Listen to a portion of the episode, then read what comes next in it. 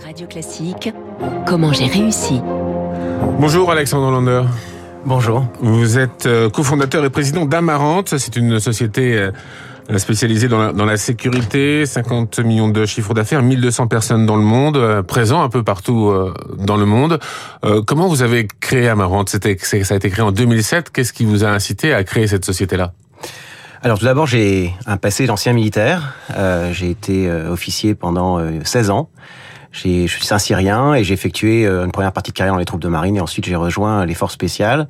Et donc j'ai fait cette première partie de carrière très opérationnelle avec aussi un volet euh, d'état-major euh, après mon passage à l'école de guerre. Et c'est vrai que à la fin de cette de cette ce première partie de carrière militaire, j'ai eu envie d'entreprendre, de, créer cette société. Et avec de belles rencontres et quelques cofondateurs, on a donc eu l'idée de, de créer Amarante, qui se donc est une société de sécurité qui travaille essentiellement à l'international et en particulier dans des zones un peu compliquées où on accompagne à la fois des institutions internationales, parfois certains organismes étatiques et des entreprises privées lorsqu'elles s'implantent dans des zones un peu compliquées. alors, en 2007, qu'est-ce qui vous a donné l'idée de créer Amarante? Vous, pensiez qu'il y avait un filon à exploiter? Comment, comment vous voyez les choses à l'époque?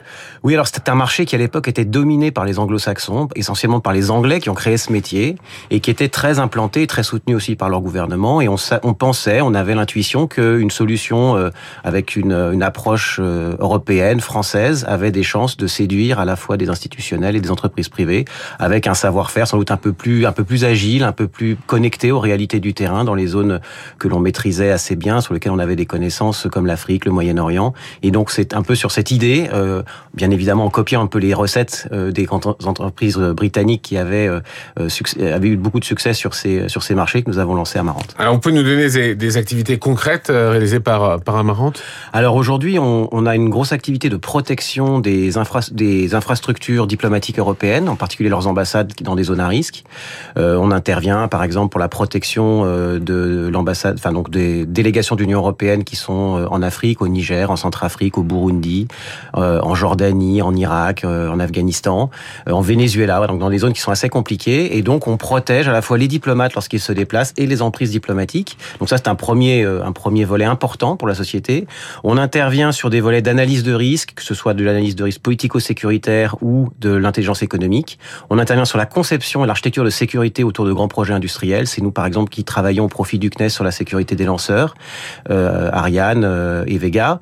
Et puis, nous travaillons aussi sur la mise en œuvre de solutions opérationnelles sur le terrain pour, euh, par exemple, faire de la sécurité aéroportuaire dans des pays qui présentent un, un risque supérieur à ceux des pays classiques. Donc aujourd'hui, Amarante est un des leaders du secteur. Hein, Alors c'est le leader en France, et quand on est leader en France, historiquement, on est leader en Europe continentale, parce qu'il y a historiquement peu de sociétés euh, espagnoles, allemandes ou italiennes sur ce marché.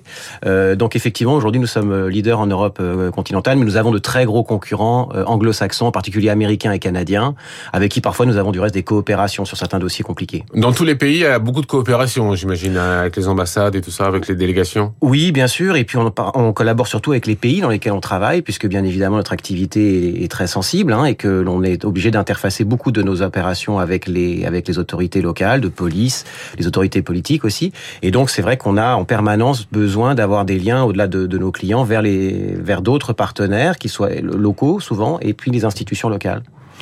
Et depuis 2007, qu'est-ce qui a changé alors en 15 ans euh, Comment vous avez vu le marché évoluer? Qu'est-ce qui a changé en 15 ans en matière de, de, de sécurité? Alors on a un monde qui est beaucoup plus fragmenté, un niveau de menace qui est aujourd'hui beaucoup plus complexe. Et c'est vrai que la crise ukrainienne, dont vous parliez tout à l'heure dans le journal, a, beaucoup amplifié ce phénomène aussi de fracturation hein, de notre de notre monde. Donc il y a beaucoup de plus de, de, de micro risques dans les dans les pays dans lesquels on travaille.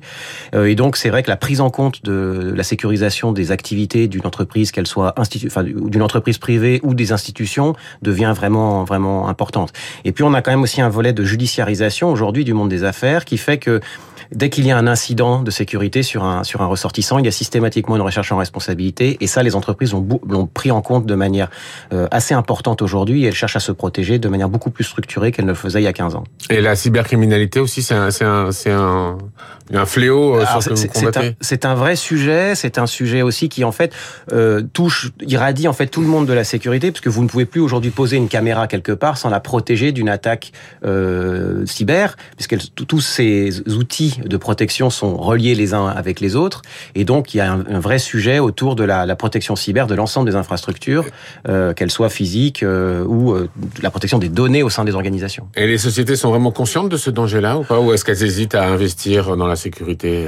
Alors aujourd'hui, il y a plus de la question ne se pose plus, en particulier sur la cyber, parce que l'actualité fait que on a un risque qui est, qui est permanent et qui est vraiment bien perçu par les par les entreprises.